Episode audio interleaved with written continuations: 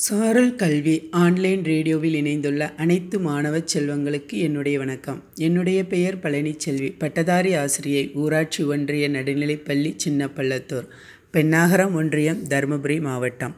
மாணவ செல்வங்களை இன்றைய சிந்தனையில் ஒரு சிறு கதையை கேட்போமா? படகு ஒன்றுக்கு பெயிண்ட் அடிப்பதற்காக பொறுப்பு ஒருவரிடம் ஒப்படைக்கப்பட்டது.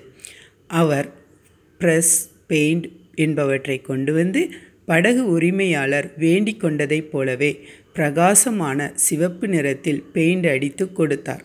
பெயிண்ட் அடித்து கொண்டிருக்கும் போது அந்த படகில் ஒரு சிறிய ஓட்டை இருப்பதை கவனித்து உடனடியாகவே அந்த ஓட்டையை சரிஸ்வர அடைத்தும் விட்டார் அந்த பெயிண்டர்.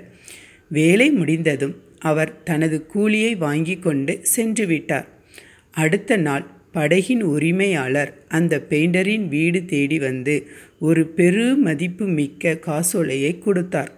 அது அவர் ஏற்கனவே கூலியாக வாங்கிய தொகையை பார்க்கிலும் பன்மடங்கு அதிகமானது. பெயிண்டருக்கோ அதிர்ச்சி. நீங்கள் தான் ஏற்கனவே பேசிய கூலியை தந்துவிட்டீர்களே. எதற்காக மீண்டும் எவ்வளவு பணம் தருகிறீர்கள்? என்று கேட்டார் பெயிண்டர். அதற்கு படகு உரிமையாளர் இல்லை இது பெயிண்ட் அடித்ததற்கான கூலி அல்ல. படகில் இருந்த ஓட்டை அடித்ததற்கான பரிசு என்றார். இல்லை சார் அது ஒரு சிறிய வேலை. அதற்காக இவ்வளவு பெரிய தொகையை தருவதெல்லாம் நியாயமாகாது. தயவு செய்து காசோலையை கொண்டு செல்லுங்கள் என்றார் பெயிண்டர். நண்பரே உங்களுக்கு விஷயம் புரியவில்லை. நடந்த விஷயத்தை சொல்கிறேன் கேளுங்கள் என்று சொல்லிவிட்டு படகு உரிமையாளர் தொடர்ந்தார். நான் உங்களை படகுக்கு பெயிண்ட் அடிக்க சொல்லும்போது அதில் இருந்த ஓட்டை பற்றி சொல்ல மறந்துவிட்டேன். பெயிண்ட் அடித்துவிட்டு நீங்களும் போய்விட்டீர்கள். அது காய்ந்த பிறகு எனது பிள்ளைகள் படகை எடுத்துக்கொண்டு மீன் பிடிக்க கிளம்பிவிட்டார்கள் படகில் ஓட்டை இருந்த விஷயம் அவர்களுக்கு தெரியாது. நான் அந்த நேரத்தில் அங்கு இருக்கவில்லை. நான் வந்து பார்த்தபோது படகை காணவில்லை. படகில் இருந்த ஓட்டை எப்படி நினைவுக்கு வந்தது எனக்கு என்று தெரியாமல் ஐயோ படகை குழந்தைகள் எடுத்துக்கொண்டு சென்று விட்டதே அதில் ஓட்டை இருக்கிறதே என்று பதறி ஓடிப்போய் கரையை நோக்கி ஓடினேன்.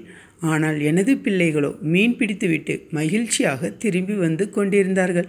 அந்த கணம் எனக்கு ஏற்பட்ட மகிழ்ச்சிக்கும் நிம்மதிக்கும் அளவே இல்லை. உடனே படகில் ஏறி ஓட்டையை பார்த்தேன். அது நேர்த்தியாக அடைக்கப்பட்டிருந்தது. இப்போது சொல்லுங்கள் நீங்கள் செய்தது சிறிய வேலையா? நீங்கள் என்னுடைய பிள்ளைகளின் விலை மதிக்க முடியாத உயிர்களை அல்லவா காப்பாற்றியிருக்கிறீர்கள்? உங்களது இந்த சிறிய நற்செயலுக்காக நான் எவ்வளவு பணம் தந்தாலும் ஈடாகாது என்றார். ஆம் மாணவர்களே இதிலிருந்து என்ன தெரிகிறது? யாருக்கு எங்கே எப்போது எப்படி என்றெல்லாம் பார்க்க வேண்டியதில்லை. நமக்கு சந்தர்ப்பம் கிடைக்கும் போதெல்லாம் பிரதிபலன் பாராது உதவுவோம். பிறரின் கண்ணீரை துடைப்போம். நம் கண் முன்னே தெரியும் ஓட்டைகளை கவனமாக அடைப்போம். அப்போதுதான் நமது ஓட்டைகளை அடைப்பதற்கான மனிதர்களை இறைவன் அரியாபுரத்தில் இருந்து நம்மிடம் கொண்டு வந்து சேர்ப்பார். ஆம் நாமளும் மற்றவர்களுக்கு உதவுவோம். நமக்கும் உதவ இறைவன் வழிகாட்டுவார் என கூறி விடைபெறுகிறேன். நன்றி வணக்கம்.